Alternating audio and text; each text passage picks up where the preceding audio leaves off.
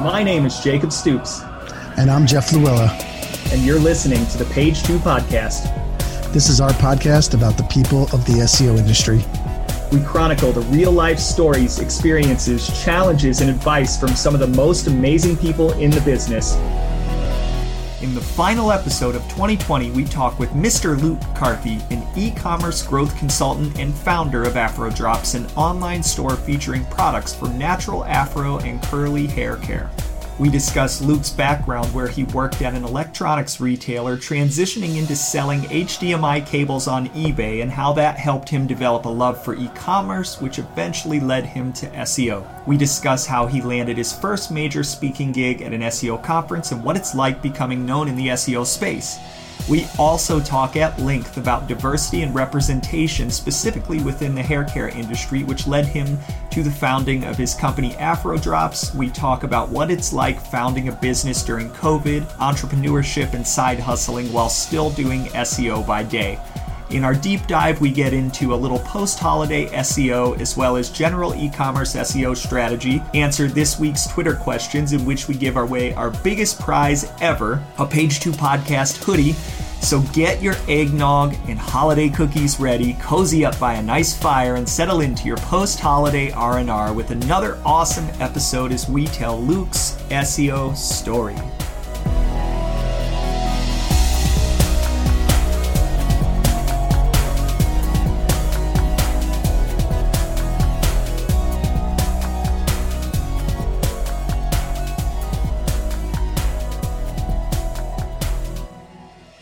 Everybody. This is Jacob Stoops, Senior uh, SEO Manager at Search Discovery, back with episode number 59. Our, uh, I'll just call it our Christmas holiday special uh, episode because when, uh, you know, when uh, you as the audience listen to this, it is going to be the week of Christmas and uh, or whatever you celebrate, Hanukkah, whatever the case may be. And you know we're we're right in the swing of uh, of the holidays, and I'm joined, of course, by Mr. Al Borland, aka Jeff Louella, senior. T- senior technical SEO or just technical SEO at the Wirecutter, uh, which is a division of the New York Times. How's it going, Jeff? Hey, howdy, hey. It's going hey, good. Howdy, hey. Uh, I am actually in a in a great mood, and I'll tell you I'll right. tell you why that is. This has been the best I've actually felt in in the most like positive I've felt in a long time, and you know why? It's because today is actually my first day of PTO for the rest of the year, so I am I am home free uh, into the home nice. stretch, and I'm uh, I'm doing some victory laps uh, right now. Uh, but here in a minute, we're gonna we're gonna talk about maybe why I shouldn't be doing victory laps, and one of those reasons is because uh, Jeff has brought it to my attention that his daughter is crushing us in terms of number of YouTube subscribers. Yeah, more than double. Or no, about double. So Yes. So Jeff's daughter, for those that, uh, and obviously we haven't talked about it. So Jeff's daughter is 10 years old, right? Yes. And she has how many? I think she's around 68. Um, the last time I looked. So oh uh, she goodness. is she is learning animation, and she has like this dragon character that she animates. Yeah. Um, the animations average about three seconds. um, but somehow she has like 200 of them up there, and has, you know she's crushing it. Wow. Yeah. And, uh, you know, what's your, it, what, because I, I want to speak directly to, to your daughter. What's your daughter's first name? Uh, Reagan. Reagan. We're coming, we're coming after you. Okay. We're coming strong with 35 subscribers. We've been adding like one per day, which is like we've got no subscribe no subscribers and you know why uh, because we always always forget and and my kids would quite honestly, they would they would make a lot of fun of me because they're very conditioned to the YouTube and YouTube kids. It's basically what they what they watch all the time, and they are very conditioned. They say it all the time as they're watching videos. Subscribe, hit the notifications to watch our videos. So we always forget to say that. We're saying that now. We would love to have more than 35 subscribers. Now that doesn't mean that uh, other people want to be seeing more of our beautiful faces, but I don't care. Uh, if you can help us uh, increase the level of subscribership, uh, we're asking for your help. We're in a dogfight here with Jeff's daughter, and we need all the help we can get. Yeah. Get us over that. Get us over 68 at least. The podcast part does all right. It's the YouTube part that's. Well, it's I it's like no one listens. Right. We just started the YouTube channel this year. So. Well, yeah, we did. So that's that. And and I do want to before we bring on our guest, who is a super super awesome guest, uh, I do want to talk about how I know that despite the fact that we've only got 35 subscribers, we've made it. And that is because we had our first YouTube troll this week, uh, which I actually thought was funny. I, I am in in no way other than the fact that this person uh slight well not slightly they definitely insulted us. Uh, i do not want to stand for people insulting uh, our guests. I don't so much care about myself. Uh, but i did uh i did kind of take it uh as as a little bit funny and i'm gonna laugh at it i'm gonna laugh at it now now um because this person uh, said a very not nice thing. So after we posted our last episode with Claire Carlisle, which was an awesome episode, Claire is Claire is super awesome. We got the following comment, uh, and I deleted it, so this is not uh, not verbatim. But we were basically told that the last episode was the worst episode that they have ever listened to, and we were actually called guru tards. Uh, and not only that, and I don't know what that is, or at least I didn't.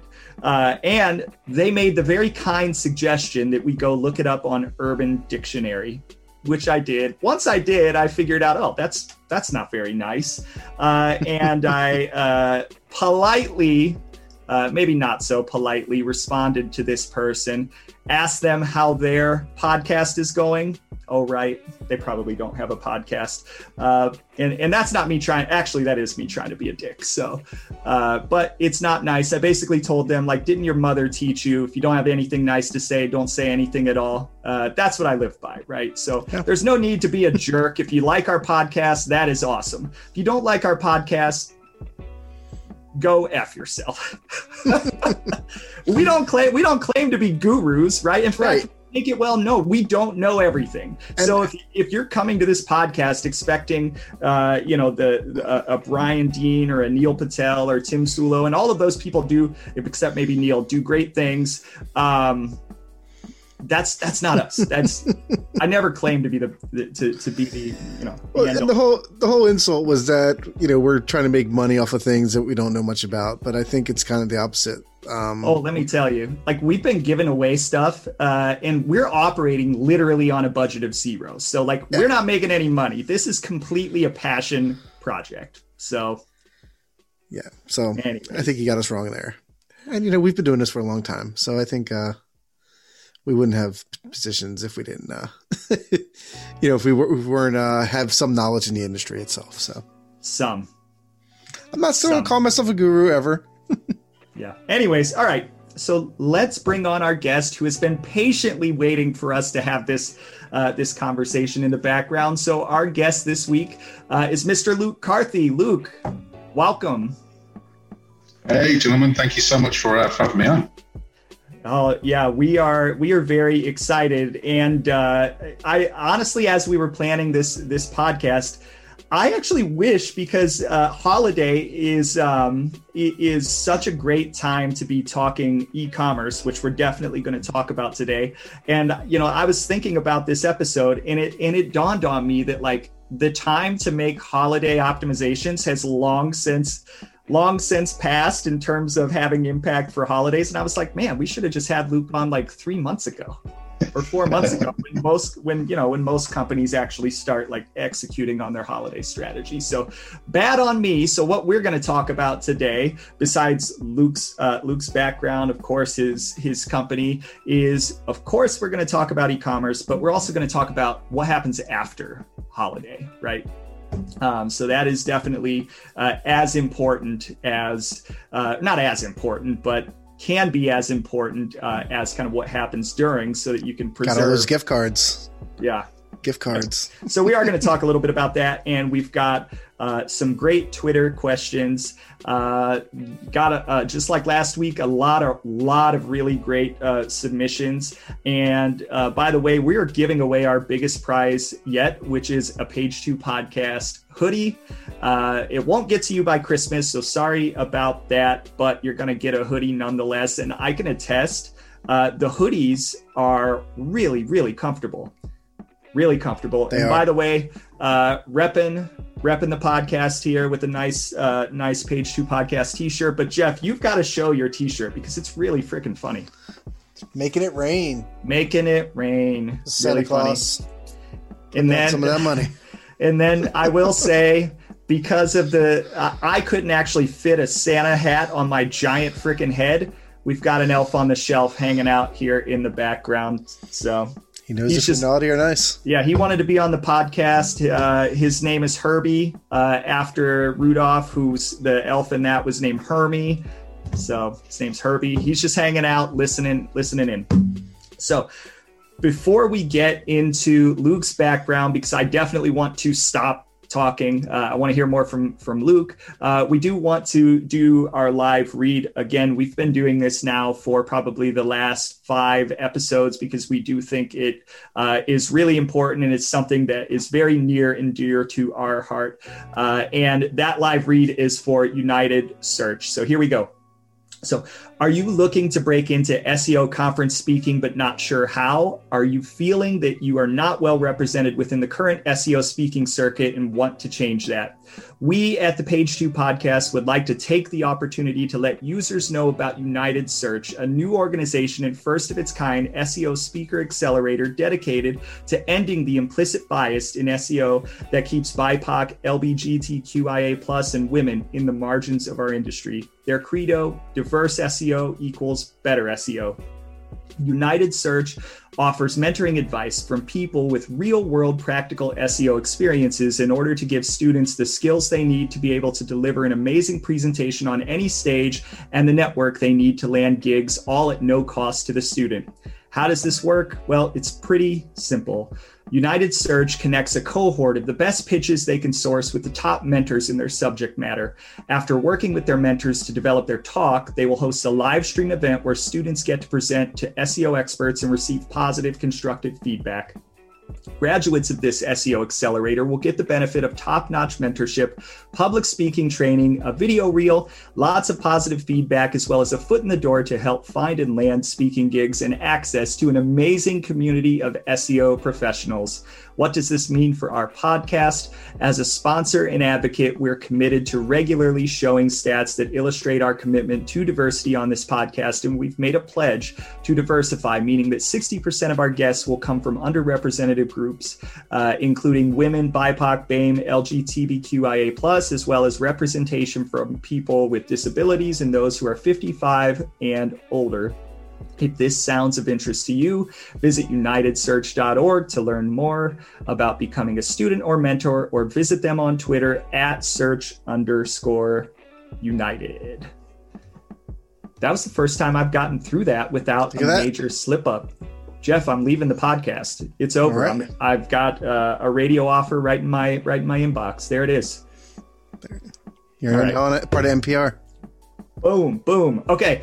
Luke, all right, so let's talk about your origin story. Um, who are you for those that don't know you and take us take us through your your career from you know from the the early part of it kind of all the way up to to now. Yeah sure no problem. So um yeah my name's luke nice and clear. But uh origin story. So um for me it kind of started um off the back of my first job slash end of school, um, where I worked at an electrical retailer, so Currys. Oh, you guys don't have a Currys over in the US, but kind of like Best Buy or something like that. And uh, to kind of show my age right now, I was working there at the age where the big CRT cathode ray tube TVs like 40, 50 kilos a piece were just transitioning out and the whole plasma and LCD war was just kicking off. So there was this huge um, technology change, this switch from SD to HD, Sky HD had just broken out, and all that kind of stuff. So I found a huge opportunity um, in the world of HDMI cables. So those things were like gold, right? You know, you remember back in the days where like a one meter HDMI cable was like hundred dollars, and everyone was trying to say the 24 karat gold, triple gold plated, you know, all of that good stuff. So I thought, you know what? Yeah. There's a lot of markup in these because we had the sales reports. We always used to be told to sell the the Belkin top of the line 24k HDMI cable at 150 dollars or whatever. So anyway, long story short, um, went to Alibaba, started doing some research, found a supplier. Um, and just got into selling components and peripherals and HD stuff on eBay. And that was for me my first first taste of um, of e-commerce. You know, getting that buzz, that kick when you sell something, uh, and that whole, you know, kind of that's where really for me it started. So, um, about 17 then, and it just kind of that was probably where everything started to snowball because I'm selling stuff and I want to understand why, you know, what are people searching for? How do I optimize my listings? I was experimenting with free delivery versus, you know, $3 cheaper, three pounds cheaper with charge delivery, um, different images, different copy, using something called uh, Terapeak, um, which doesn't exist anymore, but it was like the OG uh, keyword research tool for, uh, for eBay back then. Um, and I think Terapeak got bought officially by by uh, by eBay, and they've kind of absorbed it into this into this platform suite. But that was where optimization, enhancement, looking at competitors, um, buying paid space, uh, and sponsoring my own ads, all that kind of stuff really kind of came from, and it just grew from there. So a year on, I've sold about 150 thousand um, pounds worth of, of HDMI cables, and I thought, right, this is this is what I want to do. This is what I want to focus on. And um, yeah, I think it was just kind of getting your hands dirty, you know, and getting a flavour and a taste for what e-commerce is really about. That's what did it for me. And you know, once you kind of uh, you know you got that you got that taste, kind of, how did you progress in in your career right you know obviously yeah. you know now you're kind of out you know out on your own as a as a consultant but you know where where did you where did you go after after that? Uh, did you have any you know experience in in agency life, or have you kind of just always been you know out on out on your own?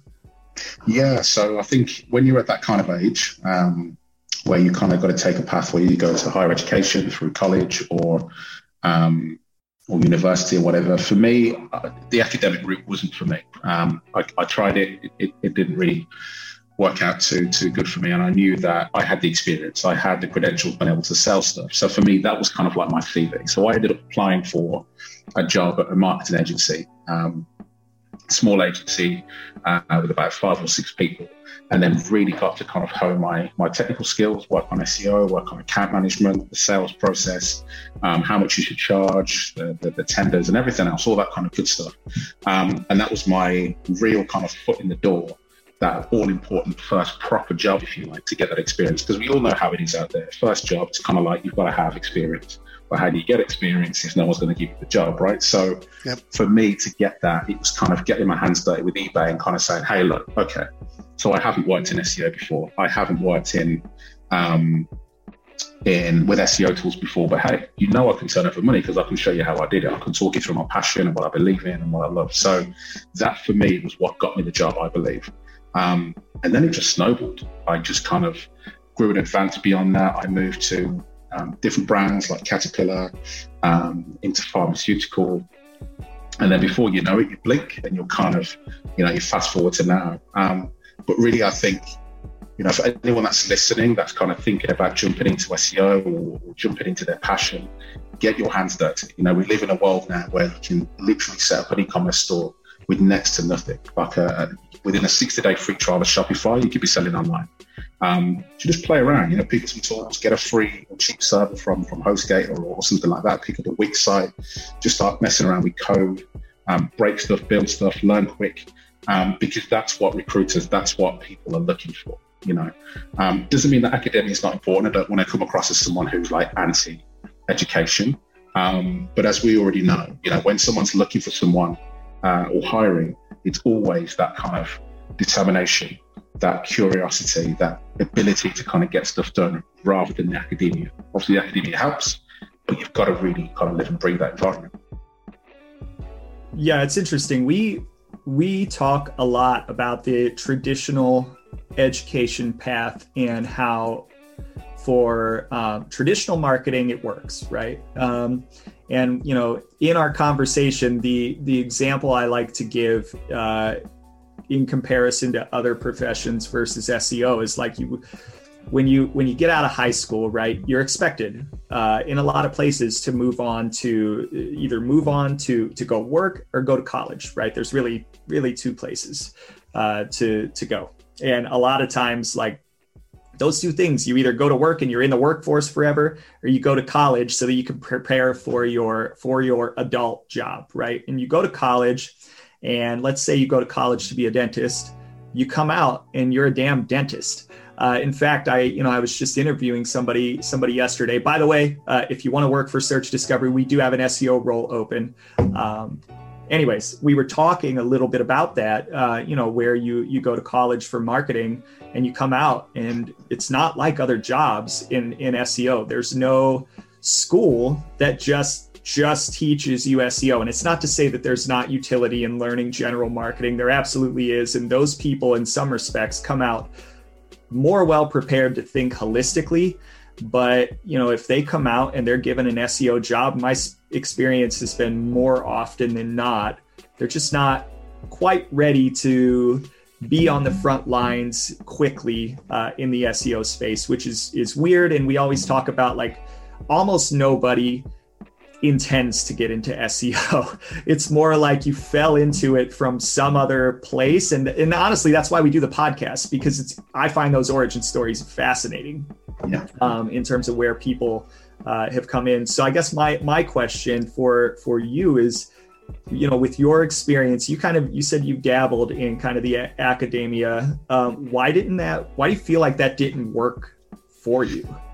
Um, I think it's just the way that I learn, if I'm honest. Like, um, I've always been the kind of person that learns through uh, kind of just getting stuck in. Like, reading books, the theory uh, is one thing, but for me, I've got to really practice and repeat, rinse and repeat that same process until I actually get it. So, you know, for example, um, me in school never got on too well. I did okay, um, but it's because I never was able, I could never kind of identify how you use that theory in practice. And until then, um, it doesn't really click for me. So to give you a perfect example, I was at university studying computer networks and security. Um, just because I like the sound of the course, I had no plans to kind of be a network engineer or anything like that. But long story short, I was one of the modules was Visual Basic, VB.net, and didn't get it. I just could not understand the language, how to code. It frustrated me, and I thought, why do I need to learn this? Like, from what I understand, computer networks doesn't use VB in the first instance anyway. It's like, you know, everyone's got their own paint. Cisco have their own system. Um, normally it's IP tools and, and, you know, diagnostic tools and stuff like that. So I was kind of baffled by it. But when I got into building websites and just kind of poking around, I then understood where things like PHP and CSS came into it. And I could see, you know, my cog started turning and oh, this does that, that works, and inspect element and poking around with this and the console and that's where you kind of got that application um, combined with the theory, and that's what really helps me. So, like you said earlier, um, no one really kind of says, I want to be an SEO. Uh, unless maybe someone read, read an inspirational book. But normally, kind of starts with you have a problem um, or you're in a particular challenge, and then SEO can help you fix it. So, in my case on eBay, it's kind of like, right, I'm selling stuff. How are people getting to my listing? How can I get more people to see my listing or buy more of my product?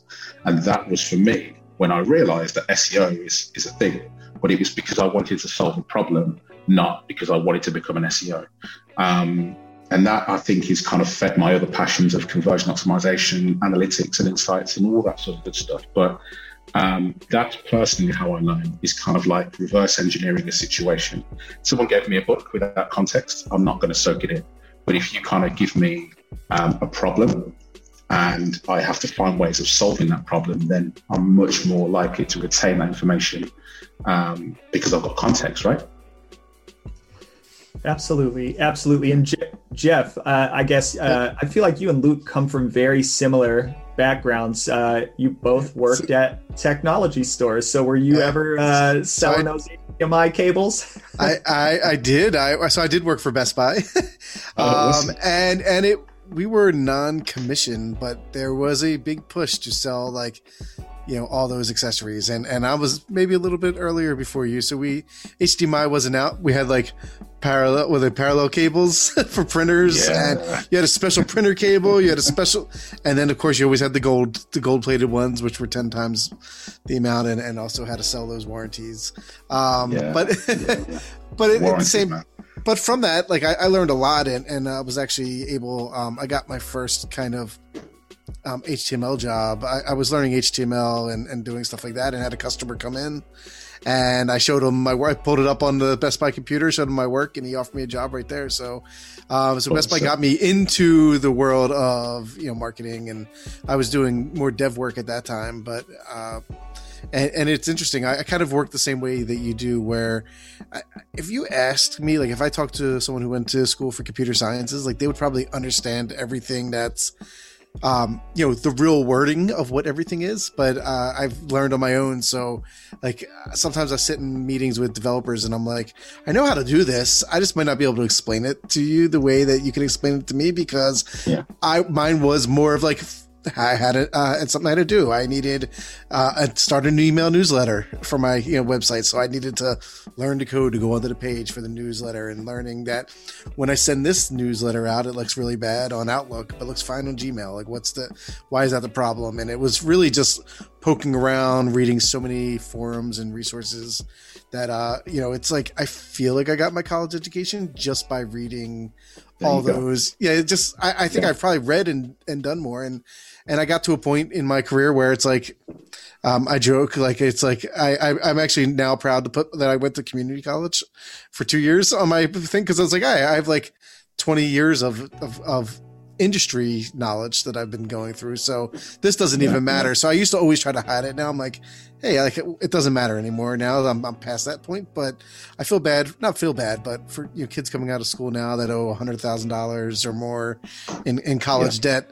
And, you know, you're coming to me and it's like, I want to be an SEO. And I'm like, all right, like, what, what, do you know? And I'm like judgmental because it's like you spent all this money and like you could have just been hacking away at some, you know, Napster clone or something.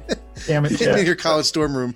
it's like you're no, it's like you're speaking directly to me because like I I'm an I'm an idiot. I I left college. It wasn't for me, and got into digital marketing and, and SEO. And then my dumbass went back and racked up a bunch of debt when I didn't even really need it just to say I had a freaking degree. Stupid. Look, look at Bill Gates. funny is um, yeah. when I was when I was in, in kind of middle management and I was hiring for a uh, a digital exec. I can't remember the exact role, but it was some kind of executive role. And you know, uh, degrees on degrees on education on certificates, and I was like, okay, so we haven't used Google Analytics before, and they're like, no. And I'm like, do okay. So you know, it's kind of like, but in a situation where you know all the theory about how to talk about and you know exactly how it needs to be in the thread and the pitch and the position and you know all this kind of stuff lubricating a bolt so it doesn't rust. But if you ever picked up a spanner no. So it, it, was exactly the same. You had the degree but as soon as i said have you used this? Have you ever done any strategy work? Have you ever used really basic fundamental tools in the world of digital marketing? The answer was no. And i was kind of thinking hold on you've racked up. You've not necessarily wasted that's definitely the wrong word but you know you've kind of spent five years of education and you haven't got any experience with some of the fundamental tools. I don't think that's an issue with the students. And I don't think it's fair to kind of judge the students for that. But I genuinely think that the lecturers and the and the, the modules and the work needs to be written by someone like like us, right? The people who are who are who are you know holding the tools, who are making things work, who are dealing with the clients. These people need to write what goes in the courses and the exams because anyone can talk about marketing, but it's the physical application, the tools, the costs, the requirements, how to sell, account management, keyword tracking, all of that good stuff. And then even beyond um, SEO directly, right? All of this stuff is missing. You can have all the brilliant knowledge and smarts about algorithms and how to build this. And as you said earlier, Jeff, data science, but have you ever used Geo? Have you ever used Data Studio? Have you ever used Power BI? Have you used SQL? Uh, nah, yeah. it's there, there, was a time like on the news they would make fun of like, oh, it's just some kid in the, his parents' basement that's like putting out this news or doing things like that. But it, it changed the way the world worked. Like those kids in their mom's mean, basement. Now those kids run freaking Google and Facebook, right? I agreed. Or or if not, they're the ones making a lot of money off of it, right? Because it's right.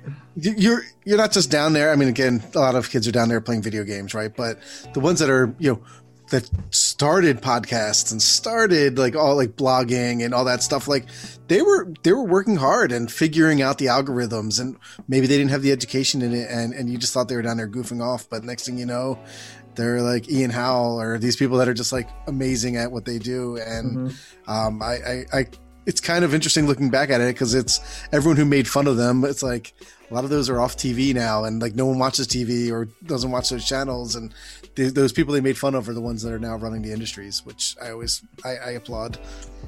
it's it sounds like we're hitting on an untapped uh, potential business idea for uh, taking SEO into traditional colleges and helping them reconstruct their courses. Let's let's just quit what we're doing and start a business. No, well, that's let's really actually quite business. funny because um, I'll, I'll, mention it, but there's a there's a, an actual course uh, I'm literally putting out uh, early next year, early January, um, which is in the world of, of, e-commerce. It's actually an entire comprehensive training course um, with myself and, and uh, an agency. Um, but yeah, it, it, Twitter, I'll be sharing it and stuff like that. Yeah. But uh, yeah, I, personally, I think, and I'm not just saying this because it's my course, but this kind of stuff you find on Gumroad, this really kind of uh, detailed and, and succinct courses and things are so much more powerful and feature packed than any degree to spend three years on. Um, and I know if there's any teachers or, or anyone in, in, education are kind of like screaming at their machines right now, then prove me wrong. Like reach out and tell me I'm wrong because I'd love to share content, courses, modules that is mainstream or is available at university, but I can properly recommend because we need it. And actually, shout out to the guys over at Rise at Seven who have, um, anyone in the UK listening, who have teamed up with an apprentice, a paid apprentice with um, Sheffield Hallam University, I think it is. Um, and it's a it's a very structured course that Rise at Seven built, where you get paid to learn data science in a way that an agency would use it. We need to see more of this, right? Theories and practice. Um, but yeah, we've we've we've kind of we've we've been, yeah we've blown the whole education thing apart. We didn't even spoke about e-commerce yet, but uh, yeah, yeah. So as as you guys, I think we're we're kind of going through. There are kind of two underlying points that I think are really really Im- important, and one overarching point. So uh, you hit on curiosity and mm-hmm. passion uh, which if you're coming up in SEO, those are critical, and you, you almost can't teach it, right? Um, I've seen plenty, plenty of people that come into into this industry that are that are very content with just having a job, but then there are the you know the other people where it it is not just a job for them, and this is for for me how it is, uh, and uh, it makes me really happy that I genuinely like my job and I'm very passionate about it. And it's not like working working at a at a job. So I think, you know, as you're as you're coming up and, and you're getting into SEO, I think having a, a healthy level of curiosity, very important, and finding your passion. And if it's not SEO, not SEO. That's totally fine. If it's not SEO as a whole and maybe just a specific aspect of SEO, find it because that is going to really, really help you uh, progress in your career and not feel like this is just a job because it's one of the best jobs in my opinion it's one of the best jobs you can you can have. I mean we get to screw around with websites all day and get paid for it. Like what's better than that?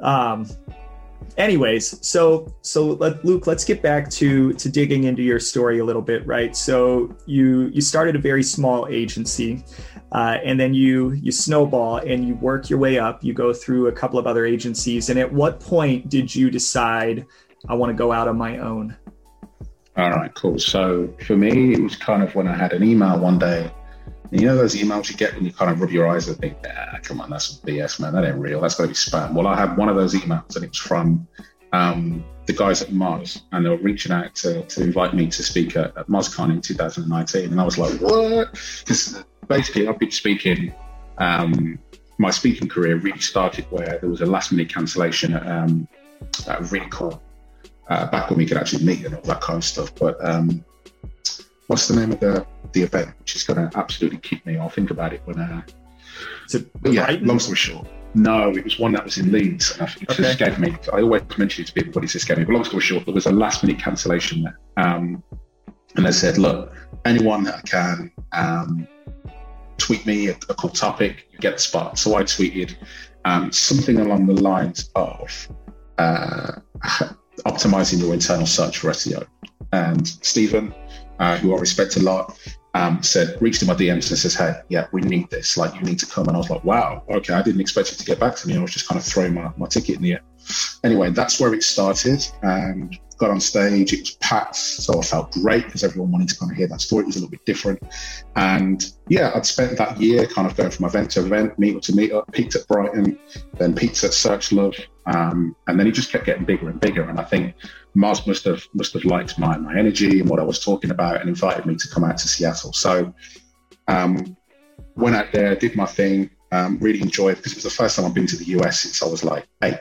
So for me, first time as an adult, great atmosphere. And I thought, right, I have an incredible platform here where I can, and I don't want to waste it. So I spoke at MozCon, brilliant platform, lots of people. And this felt like a point where it was a now or never moment if I'm going to go freelance, I'm going to go solo. Now's the time to do it. But equally, um, I had a couple of people from like Airbnb and CarGurus who I was having really good conversations with, and they were like, "Hey, can you do some work for us?"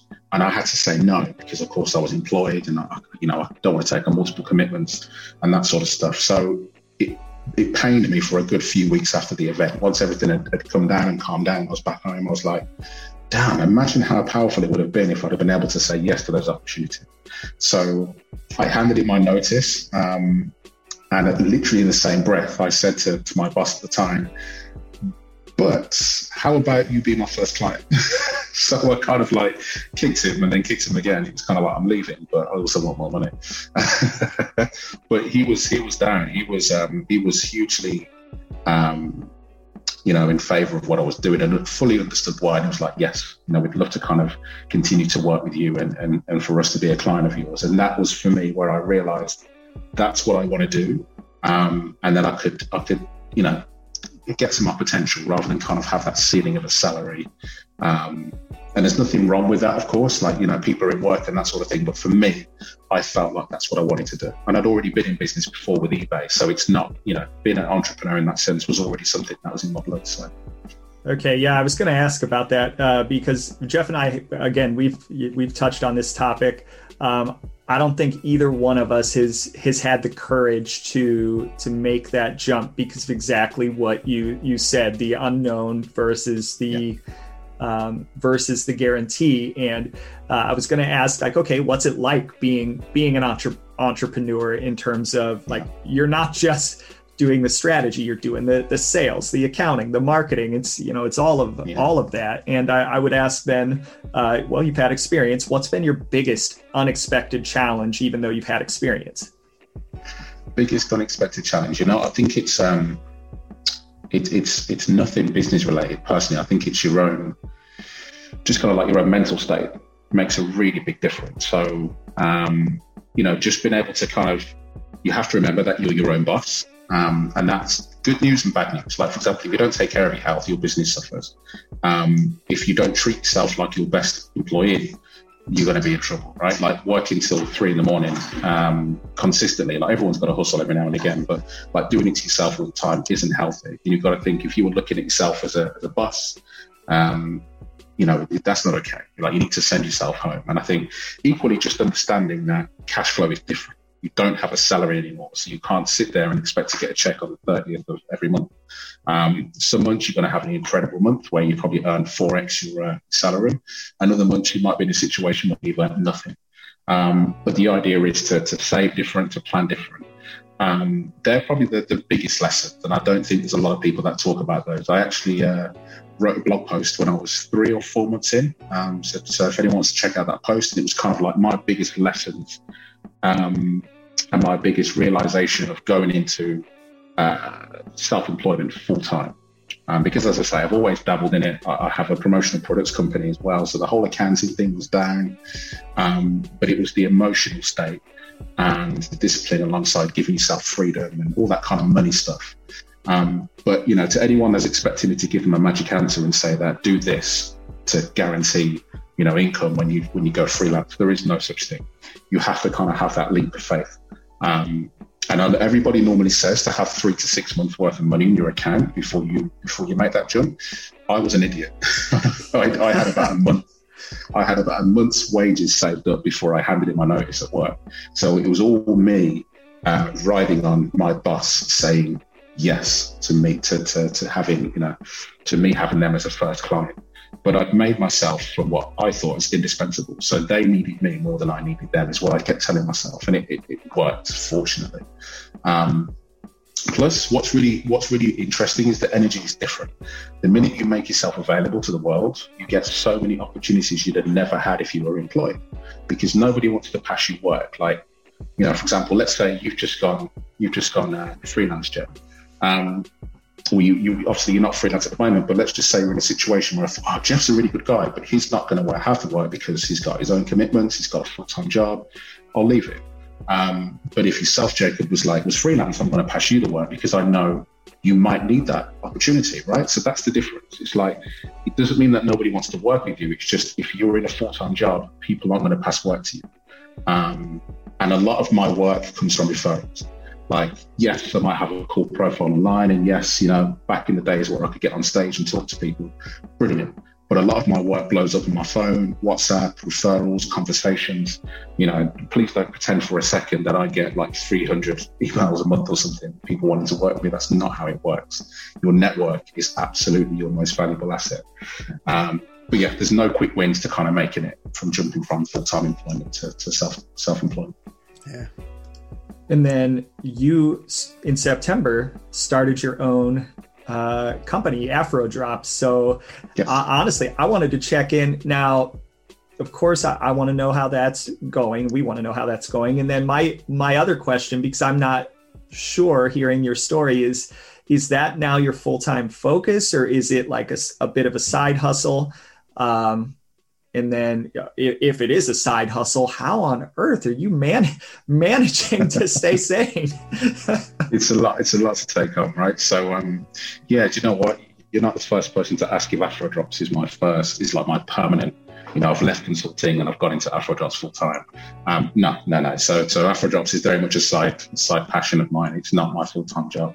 Um, it's basically a client, if you, if you like it. It's that you know, I spend some time each week um, looking at it. But in terms of how I do it, um, I'm not going to try and pretend I'm super organized. I'm not going to try and pretend I have every 15 minutes of my life planned in my calendar because that's not how I roll. But you just find the time. Like you make, you always make the time. It's just if you break down your day into how much time you spend watching TV, I'm guilty of it, but I'm not going to try and pretend I'm not. Um, you can find the time. And if it's stuff that you want to find time for, you'll find it. Um, plus, because I'm, I do my own thing, then I make my own calendar. You know, I don't have to size my clients. And even then, the clients that I have, it's my decision to have them or not. I suppose when you're in, you're employed, you, it's a little bit different because you have to be available to the employer, you know, nine to five, Monday to Friday. Well, for me, if I want to take two weeks off and focus on something, I can. So that kind of mindset of being able to give up a day of week to focus on Afro drops and build it up and, and, and so on. But equally, I'm not going to try and pretend that I did this on my own. I've leveraged my network. I've built a network over the years. Um, I have a great person who does my paid search for me. I have someone who does content. I have a graphic designer that designed the brand for me. Um, I've had a lot of help in, in, deciding on products. I've called in favors. You know, this is not purely all, all, all done by me. Um, but yeah, I think it's just I've also not put any pressure on myself to make it a huge success straight away because it's just a passion project. I haven't got any stakeholders or, or uh, shareholders to keep happy. I haven't committed any deadlines to anyone. So this can go as slow or as fast as I feel it needs to. And it's really nice. It's really nice because it means it's natural. Um, yeah, it's it's it's a side hustle that seems to be doing quite well at the moment. So, so so for those people that maybe aren't familiar or they they just they, they haven't seen you haven't seen your company. What does your company do? Yeah so it, it, kind of goes back to that thing we spoke about at the beginning. It's it's a problem that i identified and i wanted to fix. So obviously as a black guy myself afro hair um, there is a lack of uh, access to afro hair care in supermarkets and on the high street. Um, and I've kind of grown up in a, in a in an environment where you have to go to these specialty shops to get what you need. Now, I fully understand that it doesn't matter what you're in. Anything specialist, you have to go to a specialist store. So if you want a specific type of fixing, you're going to have to go to Home Depot, right? You're not going to get that from a, a Walmart. I get it. But to have nothing there at all is a problem. And that's kind of subliminally subconsciously saying to black people that, hey, we don't see you, we don't accommodate for you. So I wanted to build a brand which kind of one, um, proactively fights Afro hair oppression, two, kind of makes people feel accepted um, and embrace their own natural hair. They don't feel the need to relax it or to straighten it or to, to, to conform to society's way in which your hair should look. And three, um, provide a uh, an e-commerce platform where people can buy their products online at a reasonable price. Um, but I haven't built this business to make money. This is a passion project that if it makes money, great. But I haven't built this with uh, you know a million dollar or a thousand percent growth year on year. This is purely a let's try something. Let's you know, I put my heart on my sleeve. Let's announce the e-commerce consultants building an e-commerce business. Everyone's watching, and if it doesn't work, I'll have to answer for myself and deal with it. But you don't get anywhere by not taking risks. And I think I've learned everything that I've I've done. I've put everything into this that I can. It's self-funded. But I had a really successful first year of consulting, so I thought let's reinvest some of that rather than give it to the taxman and put it in a new business. Um, and yeah, wearing my heart on my sleeve and trying something new, I'm doing something I believe in, but it's purely around Afro and naf- uh, sorry, Afro and natural um, hair care. So, in I guess my with you know coming from where we're coming from as uh, two middle-aged white guys who have never had that experience whatsoever with respect to issues finding hair care products one of my questions is like okay some of well, us don't even have hair Exactly. Well, Je- Jeff's hair didn't leave; it just migrated down his face. Um, you know what? I don't even know how to begin to think about what it's like. You know, I, of course, I walk into the supermarket and you've got 95% of the hair care products are just I guess the regular, what I deem as the regular stuff. And over here, you've got this little, uh, little section which I've seen it called like e- ethnic hair products. I don't even know if that's like a good name for it, but that's what I've seen it seen it called. And it never, honestly, it's just not a part of anything that I've I've experienced. So outside of what you described as feeling marginalized, like when you have to go to a specialty provider, which sounds like a giant pain in the ass in and of itself, like are you also, because it's a specialty provider, having to pay more money?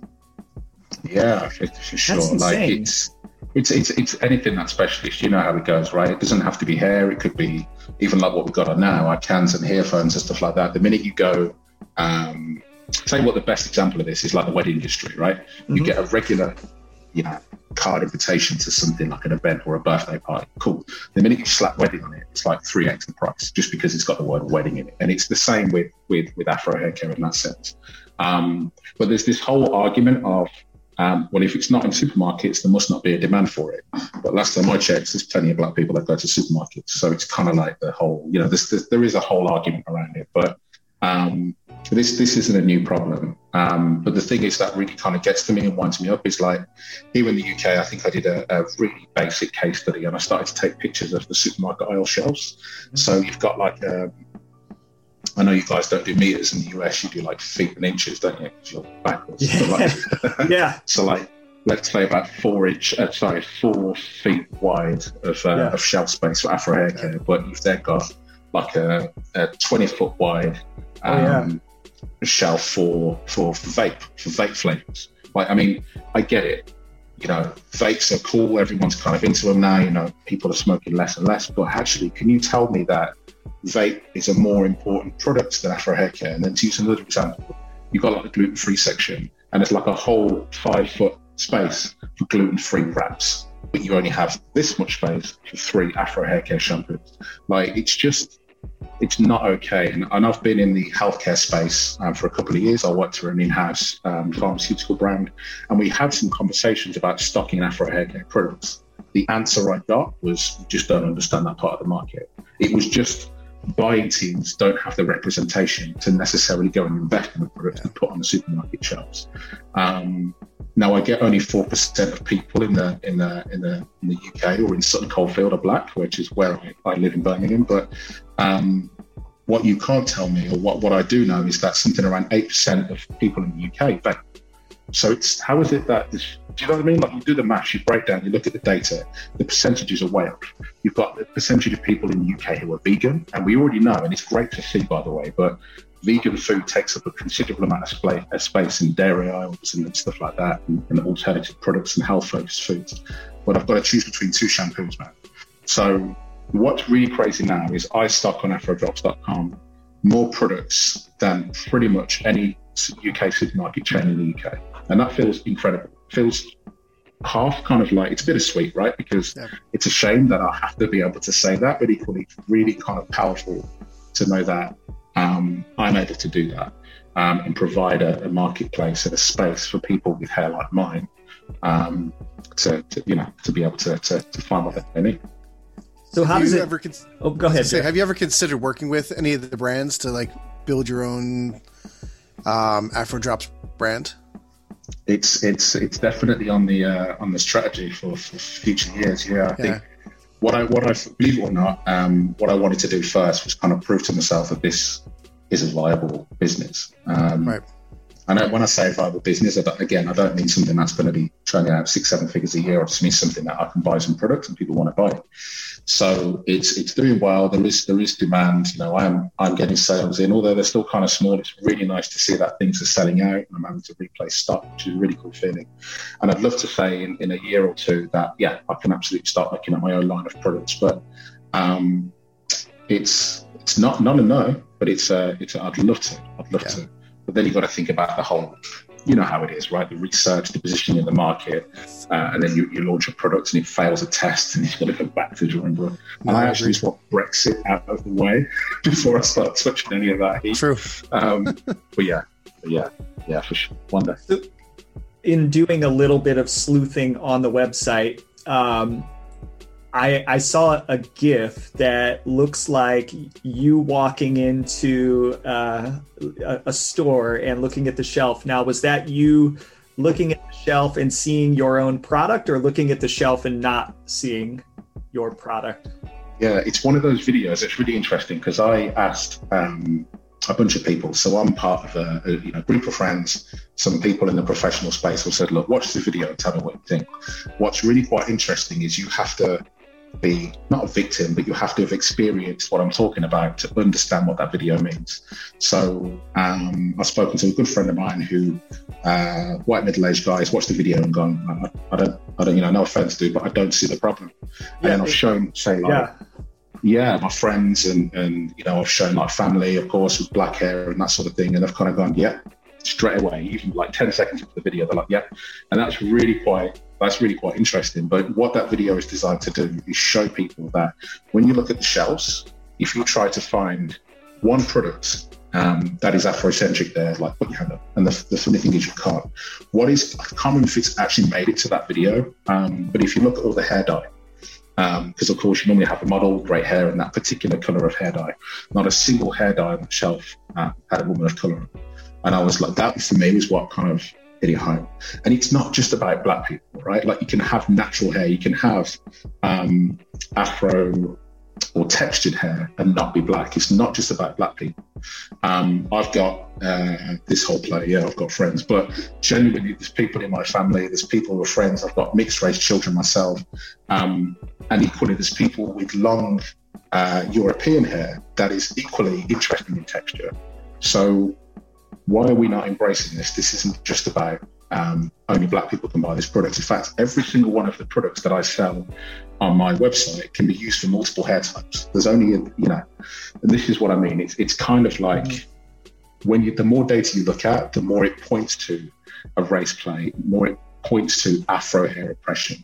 Um, and I'm sure, I think it was something that came out in the US and I'll have to get my source right, so maybe I'll get a link to you. But I think it was UPS or FedEx who had a rule, and I was amazed about this that you can't wear natural afro hair to work. Like, what? That's crazy. crazy. Yeah, crazy. and I will I will say you're. Uh, I came into that question totally intending to ask a different question, and it makes so much so much sense now based on what you said. And I will say, uh, you're right about different ethnicities having uh, that type of uh, hair uh, texture. My, I mean, my father-in-law, very, very Italian, had an afro in the 70s, like, and his hair is super, super tex- textured. Uh, yeah. So, yeah, that's you know. Yeah, sure. Interesting. There's, there's so much more to natural hair. Honestly, yeah. we could honestly talk. I know we've got more stuff to talk about, right, right. but um, textured hair is predominantly black for sure, but there's yeah. a good chunk of people who have mixed textured hair or just super curly hair, right? Mm-hmm. Well, let's move into the the core topics. Jeff, take it away. Yeah, so I mean, it, it's great. We're talking about e-commerce, right, and talking about like products and and things like that that we, you know, are, are stocking on our virtual shelves. I guess it's, but uh, yeah, you know, and, and, and we're in the holiday season right, right now, so um, it's a little late to talk about holiday e-commerce right now. But I think some of the good ideas would be is like actually that post holiday e-commerce. Um, so I guess there's a couple aspects that we have um, here. Is like one, it's like tons of gift cards are going to be given out during the holidays. So um, you know, how are we going to um, you know optimize for those post holiday terms, I guess, um, to be able to still gather and, and get people into our, our shops. So, um, like in post holiday SEO, like what are some of the important things that we need to be thinking about? Yeah, so you know, I work with companies big and small, and I see the same thing happen every single year. Um, and a lot of it is just kind of like, right, Christmas is over, let's decompress and just do what we've always done. Um, and we all know what it's like, right? Like if you've got any clients in the world of e-commerce, kind of like, oh, let's just focus on payday, um, payday campaigns, right? Let's just do, you know, the, the, end of the month's coming up. No one's got any money in January. Let's do a January sale. And there's nothing wrong with that. But there becomes a problem when you don't start to look at the data. You don't start to find opportunities. So I'll give you a perfect example. Um, I don't think you guys have a Holland and Barrett over in, in the US, but it's kind of like a uh, maybe like a GNC, like a healthcare vitamins, all that kind of stuff, right? Um, now, if we rewind to March of 2020, I know horrible. COVID was just kind of this thing in the in the speck of our rearview mirror, but a lot of people at that particular point were going to retailers and searching for coronavirus and searching for COVID 19. Holland and Barrett, one of the biggest brands in the world of um, healthcare and, and vitamins and that supplements, that kind of space, no results found because it was a brand new term. My point here is this year, more than any year, has told us to expect the unexpected. So my point here is decompressing Christmas. It's been a very extraordinary year in the world of e-commerce. What did people search for? What did people want to buy when we ran out of stock? What did people assume that we sold? Um, yeah, what kind of queries were people looking for? So uh, I have a, a, client right now in the world of contraception, really, really niche, I know, but um, there's a lot of queries of people searching for contraception in lockdown. But how do you deal with that? That's a problem that someone out there can. So, but if you just kind of decompress and think, oh, Christmas is over, talk about Christmas, how your Christmas holiday was, get a coffee at the water cooler or whatever, and then just crack on with what you've always done, you're missing out, man. So, like, look at the data, see what happened, and spend January proper immersing yourself in trends to follow up, whether it's next peak or next quarter, or even to implement right now, you know? Yeah, and uh, it, it's interesting. Like with a lot of uh, a lot of my clients, they're and rightfully so. And and this isn't just this year, right? This year has been a complete shit show and aberration. Um, but in previous years, this particular aspect of uh, e-commerce uh, really, really still holds true. Is that everybody focuses on what it takes to get to the finish line, which is Black Friday, Cyber Monday, the close of shipping, right? When you when when the point where you get to where you can't meet the shipping deadline before Christmas, that's when everybody's like, "All right, we're done. There's no more work yeah. to do." Right? Yeah.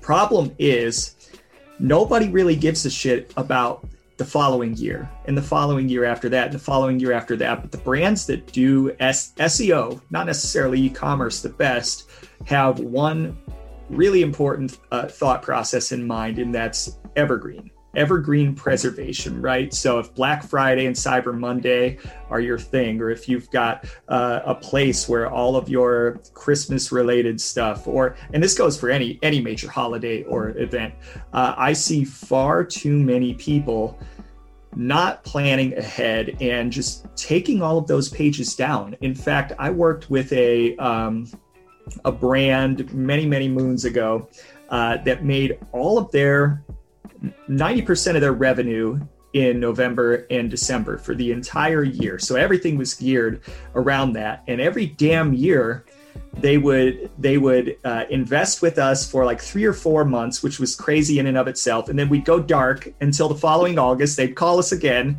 three or four months. And every year in that little dark period, they would delete all of the work that we have done. Okay, we're done with the season. Delete it. We don't need it anymore.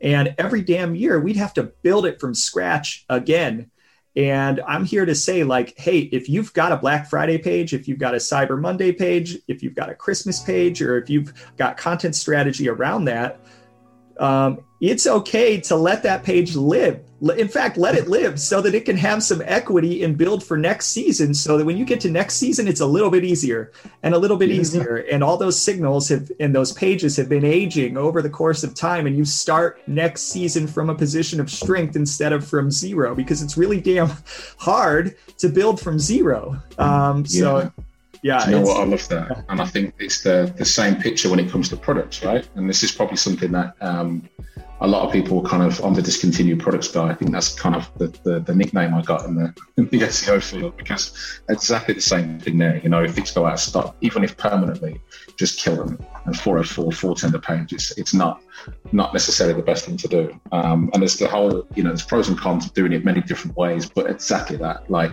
Um, if I think one perfect example, especially if you've got products that have a long shelf life, like say uh, clothing could be a really bad example because that's normally quite seasonal, three months. But let's say furniture, for example, um, a sideboard is a sideboard, and if you go to like an oak furniture store, they've probably been selling that same thing for a couple of years at least. To then just have that equity, all of the PR, all of the reviews it's got, all of the write-ups that people have done for it, and then you switch it off and then just let it die. It's like wow What's wrong with you, man? And then you're wondering why the new replacement doesn't sell. It's because it's killed it, right? But that's one specific example. If you're an e-commerce store that has maybe tens of thousands of products and you're doing that a couple hundred times every season, it's painful. It's painful. The great thing is for us as SEOs, it's kind of like quick wins, right? We see all these broken uh, 404s, we see all those opportunities, and we spend three months writing tickets and working with product teams, and hey, we look great, but we fix people's mistakes. Um, but it's it's honestly the, the most uh, the most powerful stuff in the world is SEO is the stuff that's just common sense. You just think about things from a customer perspective first, and then reverse engineer it backwards. Um, but yeah, we could talk about lost content and, and killing stuff, and then yeah, just big topic. Yeah, in the uh, I, I, work for a product review section um, for the New York Times uh, Wirecutter, and we're like a huge affiliate style site. But um, you know, we have we have a ton of content and, and we see like you know of course the holidays black friday things like that are big days for us but um this is my first time working with like an editorial staff of like you know 70 people or, or whatever they have um and it's like we have editorial calendars set up you know every day. I mean, January 1st is, you know, new content, all, all this new content's coming out. So we, we do focus a ton after, and we kind of have some of our own made up holidays that we're coming up with. you know, things like uh, certain types of weeks, like sleep week is what something that's coming up where it's like we're just going to be focusing on sleeping products. Like we all sleep.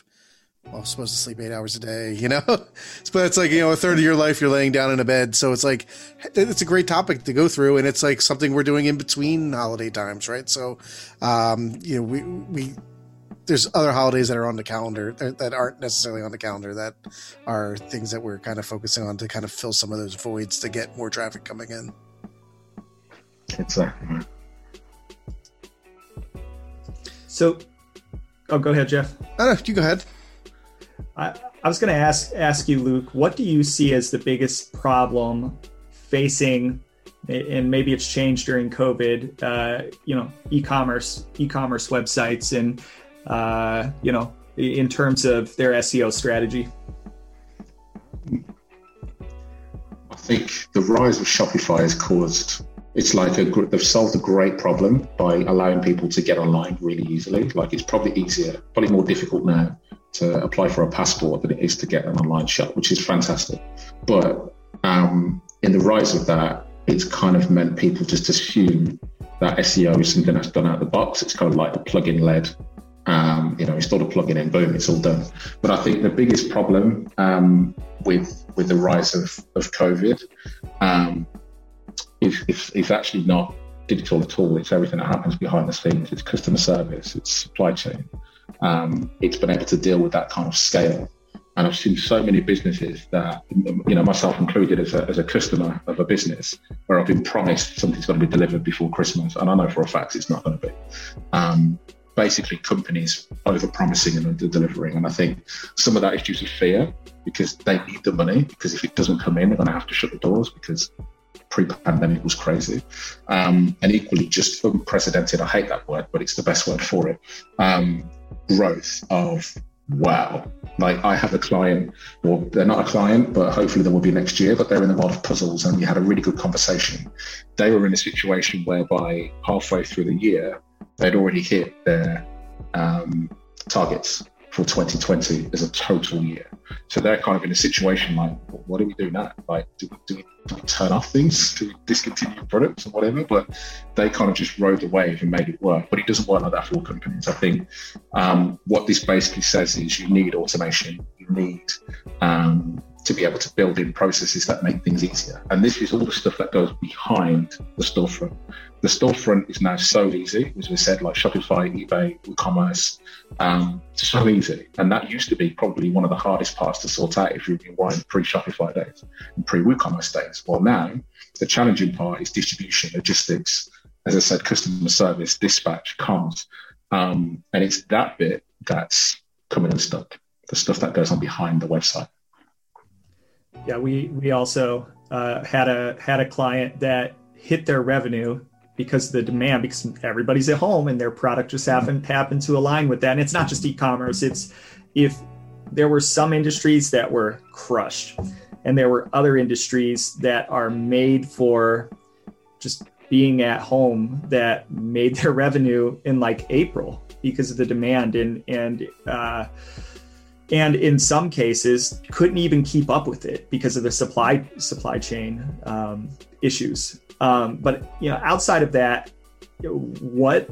Because sometimes e- commerce is only as good as the the platform it's it's on and the capabilities yeah. of the platform. So, which platforms I would say do you like, and which do you not like as much?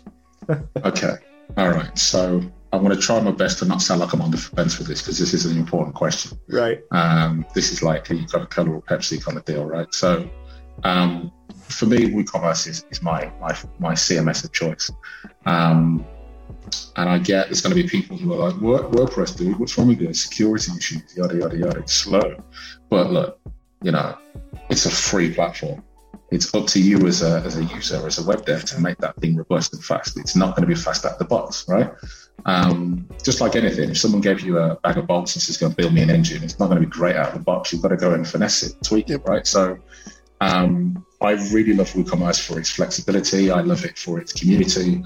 Um, you can set URLs as you want rather than just slash collections. Yeah, speaking to you, Shopify. Um, you know how it is. Like for me, WooCommerce is the one, and it's not just startup. Um, there's a lot of brands that I know who are, you know, multi-million pounds turnover. They deal with um, hundreds of thousands of transactions a year who are comfortably on WooCommerce. Um, but you've got to think about the stack that it's on. It's probably not going to be on a HostGator shared uh, host, right? It's right. going to be on some dedicated Elastic kind of AWS global CDN thing, and that's perfect. It's wonderful. Um, but if you've got to use WooCommerce, don't take it for granted. Don't just think it's a plug-in install, put your products on, set it live, all good. Um, equally, as much as you've heard me moan about Shopify and how kind of like annoying it is for SEO, um, they are getting better. And I'm, I'm, pretty sure with the new appointment appointment of Kevin in the team, um, we're going to see big things uh, from from the guys at Shopify. Plus, it's not bad. Let's not try and pretend that Shopify box is terrible for SEO. It's not Wix, right? But there's just things that they could do better. So, if it was me, if anyone's asking me, if they're telling me I've got five Gs or, or nothing to set up an e-commerce store, store, where would you start? I'm going to say WooCommerce or Shopify, depending upon what it is. If you've got the tech uh, capacity either in your own skill set or you've got friends or you've got budget for that, use WooCom. if you just want to click a few buttons and get something online and not have to worry about the technology, then use Shopify. But what I would say is stay away from the big enterprise. Don't be lulled into a false insecurity. Be like, you know, you're selling maybe, I don't know, 50 grand a year and you go for Drupal commerce or something like that because it's just going to blow your mind. Um, plus, there's a there's a very famous saying, keep it simple, stupid. Yep. Um, and I believe that should be the same thing you see in CMS as well. I think I said that the wrong way around, which is quite ironic, but you know. keep it, yeah, keep, that's right. Yeah, keep it simple. Keep it stupid simple. Keep it yeah. So if, if I, it's funny because Wirecutter is run off of WordPress also, um, and we like during the Black Friday days. Where I mean, I, I can't get into numbers, but we'll just say millions of people a day in there, and it's just I, I was blown away with how like you know hey, maybe we don't get the greatest speed scores. I'm working on that. But the way that it's hooked up through AWS and auto scaling and, and things like that put in there, when, you know, you're hitting a few million at a, you know, on a, a day uh, basis, like it, it handled it with you know, with ease. Now that again, it's not our st- it's not your out of the box WordPress installation, right? There's been tons of things implemented to it. We're using Fastly as a CDN, AWS with auto scaling raised up, and there's tons of things going on that are, that made it that way. We have a, a a big dev team that handles that. Um, but the interface when I go in and log is WordPress, so it's it's one of those yeah. things where it's um, WordPress can handle if you if you spend it a time. But I've also been with many of like large e-commerce platforms, you know, WebSphere Commerce. We used to do a lot of uh, at Rosetta when I worked there, and um, you know, out of the box, that didn't do anything either. It was just like one of these weird, like it, it was like cost you a hundred thousand dollars, and then two million dollars to get someone to implement it properly, or, or Hybris or any of these other ones out there. They're like there are for the average person way too complex and and like demandware is another one of those ones. That like makes a million demandware folders that cause all this duplicate content. Um, so there's all this stuff that goes on with that. So using something like you know shopify is, is you know, maybe you're not as as ability the ability to to do complex things with it, but when you get to WooCommerce, like it's open source, you can do whatever you know. It's like you have the stuff in there, and you can do what you want, and as you grow, you can grow with it, and it'll grow with you. So, uh, I'm a supporter of the WooCommerce movement, also. Awesome to hear it. And the, one last thing on that is, is WordPress.com, WordPress.org, two of the world's biggest sites built on they're two different things, but they're also both built on WordPress. Yeah. But they are they're, they're, they're, they're literally eating their own CMS. So yes. two of the world's biggest websites can be powered on their own CMS, then I think that's a pretty cool testament, right? Yep. Um, but yes, as you said, it's open source. WooCommerce and WordPress are just software. The what hardware you put them on is your choice. And if it's slow, it's probably not WordPress. It's probably something else that you haven't configured properly. But yeah, it gets a lot of stick. Um, but it just needs just needs a bit of TLC, you know. Yeah. So before we jump into Twitter questions, we have a lot, and I want to be respectful of time. I'm just going to say one thing that I see on every damn e-commerce site, and it drives me up a wall. this is a quick rant. Is uh, for the reviews, and God bless the this particular software. It does the reviews part right, but it terrible with the structured data is Bazaarvoice. God damn it. Can somebody, I've been dealing with this for too long. Can somebody come along uh, and compete with Bazaarvoice so that I can stop? And maybe, it, maybe it's good. It keeps me in work. Fixing their structured data drives me crazy and everybody uses it. Just stop it. Reviews.io, man. Reviews.io is the future. Um, I hope so. Yeah, I'd say go. Anyone that's looking for a reviews platform, um, reviews.io because they're they're really good. They're really quite cheap, and they they're a heck of a lot cheaper than Trustpilot, which is the um the, the other competitor, right? Yeah. Yeah. yeah Not a lot of competitors yeah. in that space, man. I and I don't know why. It's like Bizarre Bazaarvoice is like a monopoly. I don't know. It's really yeah. weird, you know, because in Europe or at least here in the UK, it's really competitive. Oh, really? Yeah, reviews are a big space. Like if you go to yeah. any kind of e-commerce or digital conference, there's normally three or four vendors in the review space just competing for for clients. Um, but yeah, maybe in the US it's it's not it's it's not done. So maybe the whole Google thing is, is kind of in Yale.com yeah. is kind of been you know, yeah. you know. My experience has been 99% of the sites that I've worked on in the last 10 years have been re- yeah. reviews sourced from Bazaarvoice and I've not had good experiences with Bazaarvoice uh, in terms of their implementation or their team. It's got to be an American thing because yeah, I've never worked on any site yet with Bazaarvoice on. Yeah. All right. Anyways, cool. let's jump into Twitter questions. Jeff, I'm going to let you lead the Twitter questions this week. Or I'm going to ask, not let. I'm going to ask. All right. So um, cool. So we collected some questions from Twitter. The winner does get a page two podcast sweatshirt, which I had to run and put on real quick. Um, the show because it is, I, you know, not to, to toot our own horn, but it is a very comfortable sweatshirt. I, uh, I've been like, if it didn't have the logo on it, I'd probably wear it every day too. So, um, but the first question we have is from last week's guest, Claire Carlisle. She has a, a three part question. And and some of uh and and you know, one is how can you be so handsome? Uh, it's all in the skincare routine, man. Yeah, the Af- Afro drops. yeah. um, but now to her real questions. Uh, what resources would you recommend for someone that has one day to read and watch the best resources for small medium business e-commerce SEO? That's a big question. It's a lot to read question. in one day too. I love to read in one day. Um, for me, I'm going to say SEO should be a follow up of UX and CRO. So you, SEO isn't what you want.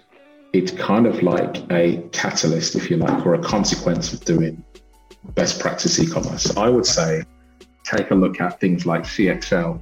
Uh, the CXL blog has got so much cool stuff on it. It's great blog. Um, and there's another one as well. My memory is failing me this afternoon. It's what happens when you have pizza for lunch.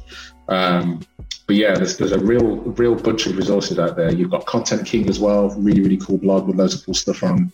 Um, but just read about building an e-commerce um, system or e-commerce ecospace that is driven for its users and is easy to use. Then reverse engineer SEO into it. Don't start with SEO and the reason why I say that is because if you speak with a pure play SEO, no offense to any SEOs out there, I am one at the end of the day.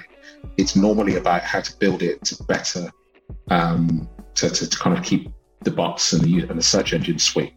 When really your primary goal is to make it easy to use for customers, way before you think about making it for search engine. So yeah, think about the design, think about the UX, think about the flow, um, and then kind of reverse engineer SEO into that afterwards. CXL. That, that's great. I, I think I'd also add in there practical e-commerce is a yes. great kind of blog on just all your general e-commerce. It's not focused on SEO, but focused on all general. Uh, has SEO built into it too. So, yeah. um, and then her final one, I think we already answered though, but it was name your top choice for e-commerce CMS for small businesses and explain why. Yeah. And I think we just went down that road with we've chewed, that, chewed that one to pieces already. Yeah, yes. but I think um, just to reiterate that, like, don't.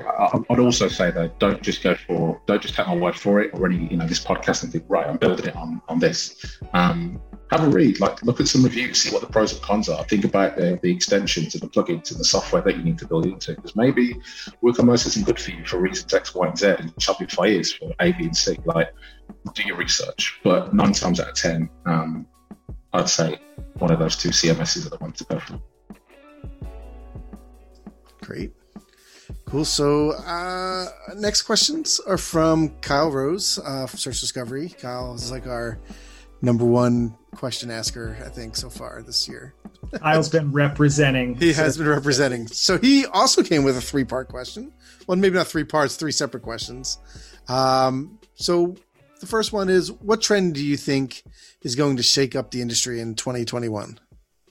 All right, I already have the answer to this because I get asked this on the regs at the moment because everyone wants to try and spend their budget for next year. Um, payments, like it's fast, fast, right? Fast payments, fast checkout. They are literally slapping everyone in the face. PayPal, Amazon Pay, like what else is there?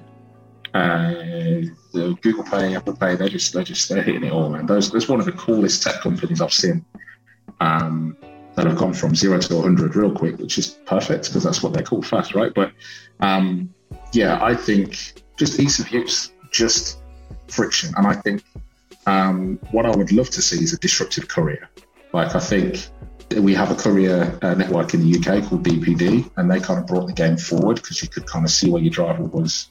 Um, you get a time slot and that kind of stuff. And Amazon kind of you the whole the, the, the dot on the map and how many stops away they are. But I think it's just something that can make couriers a little bit sexier. I don't know what it is, yeah. but when it's there, it's going to absolutely blow up. And if e-commerce is, is, is, blowing up, then you need someone to get the goods from the from A to B, right? Yeah. So, um, but yeah, I think payments definitely. We've seen Klarna, we've seen all that kind of payday kind of yada yada, you know, split into three payments, fast checkout, they're hitting it. Um, but actually, last on that, I think there's going to be a huge kind of like tech battle between Amazon and Shopify. Because I don't know if you've seen the rumblings of Jeff Bezos. Apparently, he's getting a little worried about how fast Shopify are growing. He wants to knock them down a peg or two. And I think Amazon yeah. could bring it their own um, their own answer to Shopify, which I'd hate to see. Actually, I don't think Amazon deserve to be in that space. They need yeah. to stay where the hell they are, stay in their lane, which but, is everywhere. exactly. You, you, know, there was a time like Toys R Us was hosted on Amazon. Like they used I Amazon's e-commerce platform. So I, I, I, actually worked for a company where Toys R Us was our client, and they moved to our platform, but they moved from Amazon because Amazon was offering that type of service before. So, okay, yeah. interesting. The the only way I would say Amazon is allowed by my my personal allowances uh, to compete with Shopify is if they organize a you know a massive dance off or something. Yeah, dance off. That's the only way to settle it. Amazon. All right, and I'd love to say there's one last point I want to throw on that. It won't mean anyone anything to anyone outside of the, the UK, but Primark is a company that are absolutely refusing to embrace e-commerce. So if the CEO of Primark is watching this, first of all, middle finger to dude, you need to get online. Second of all, um, just just start fighting the fight and start selling your gear online. People want to buy your stuff, man. Stop making it difficult. I don't know if there's anyone in the US who, who's like Primark, but they're kind of like a, a cheap kind of fast fashion yep. retailer. No, it's it's funny. Uh, when I lived up in Philadelphia, they built one right there, and my wife and daughter loved it. So yeah. they're they're hoping it moves down here to the south where I'm at I'm now. I'm personally still skeptical about this whole digital thing. I don't know if it's going to work. Yeah. All right. Well, we're going to move on to the next question. Um, uh, so I'm going to jump down to Nikki Moser's uh, question. It's uh, if you weren't an SEO, what would you be doing? If I weren't in SEO, what would I be doing? Um, I don't know. I mean, I'd probably be a musician or something. Uh, I don't know, actually. Do you know what? I actually had time to think about this question because I've seen this question come up on Twitter before. Um, I don't know. I think I'd probably be in something like sales, if I'm honest. Um, but I'd probably say still heavily related to tech. But yeah, sales. As long as it gives me the freedom to travel and kind of work from wherever, I think I'd dig it. So um, yeah, I think that'll be my answer. It's a crappy answer. I'm sorry, but yeah, that's the best I got. Yeah. Do you play? Do you play an instrument or sing? Yeah, so I used to sing some time ago, um, okay. like years and years and years, and I kind of just left it because I couldn't be bothered, and I just went into the pubs and just, you know, you're kind of yeah. a teenager and you just want to spend all your money on drink, so that's what I did. So, uh, but I don't know. I think I've kind of always been drawn to tech. Um, so it'd be, yeah. But then again, I'm actually, actually, no, I do have a better answer because I should know better. I'm a huge petrol head. So it would probably be something in automotive. I might have been in like an automotive engineer or a, or a vehicle designer or something like that. But uh, yeah, that, that's that was kind of what I studied actually at school. It was kind of I always thought I was going to be an architect or a, or a vehicle designer, a car designer. So um, yeah, probably would have been in that. So nice. I I will say uh, I sing a little bit too, and and have uh, done a done a lot of that in the in the past. So like maybe yeah. we should just start our own SEO boy band or something uh, do, something of of that it's nature. It's, it's not for a Christmas single. My king, yeah. my king could be the rapper. You always have the rapper the boy exactly. we could be like uh, the SEO version of Pen- Pentatonix. Yeah, there, there we go. awesome. So from Jess, but 660 feet away. Um, That's 666. Don't short it. Oh, 666 feet away. Yeah, sorry. um, what non SEO skill do you think is most important for SEO? Uh, this one's really a really really good question. This is probably my personal favorite. Um, customer insight. I don't know what your customers want. You could be the best SEO in the world and completely disregard why your customers are even on your site in the first place. Actually, you know what? I think we can all relate to that. If you've worked agency side or worked in house, there's always someone who's smart but doesn't have context as to why it's wrong. So there could be an indexing issue, but actually there's a bigger problem. And on an SEO scale, that could be like, you know, level 100 of problems because you've got like 50 million like URLs or whatever. But yeah, it's a big SEO problem. It's not necessarily a big problem. It's just SEO, right? But if customers can't buy their stuff, it's a bigger problem. Um, so someone that just understands what your customer wants, why are they're there, why have they come to you, why are they, you know, complaining or not complaining, what makes them happy, what makes them tick, how do they search, and I mean site search as well as uh, Google search. So customer service teams aren't paid enough, in my opinion. Customer service teams aren't implemented enough into a business. They're kind of just put in the corner and left to kind of deal with customers when actually they should, you know, when everyone has an all hands meeting or a um, uh, what do you call it, like a roundtable kind of thing. Everyone should just start with what customer service have as Intel, because you can guarantee if anything goes out of stock or something goes offline or something stops working, it's going to be the phone lines that blow up first before anyone exactly. knows that. So yeah, non-SEO skill has to be an appreciation and admiration for why your customers are doing business. Get that wrong, you don't have a business. So. Yep, that's a great answer. Um, then our final question from Mark Alves. Um, did the experience of launching Afrodrops change your mind about anything you previously believed about SEO? You know what? I love this question. And I'm really proud to be able to say no. Um, because, and that sounds like a really smug answer, but what I will say is what it has done is give me appreciation and maybe admiration for the difficulty in getting some things done yeah. Because normally it's just something that I give to, you know, I write a ticket, I've got my, my e-commerce audit that I do for my clients and stuff. Um, and you hand those over. And then you kind of think, well, there's someone in dev or product who has to go make that happen. And I just tick a box at the end of it and say, yeah, that's good, or no, that needs tweaking, or complete got to run in the stick. to it. What the hell is it?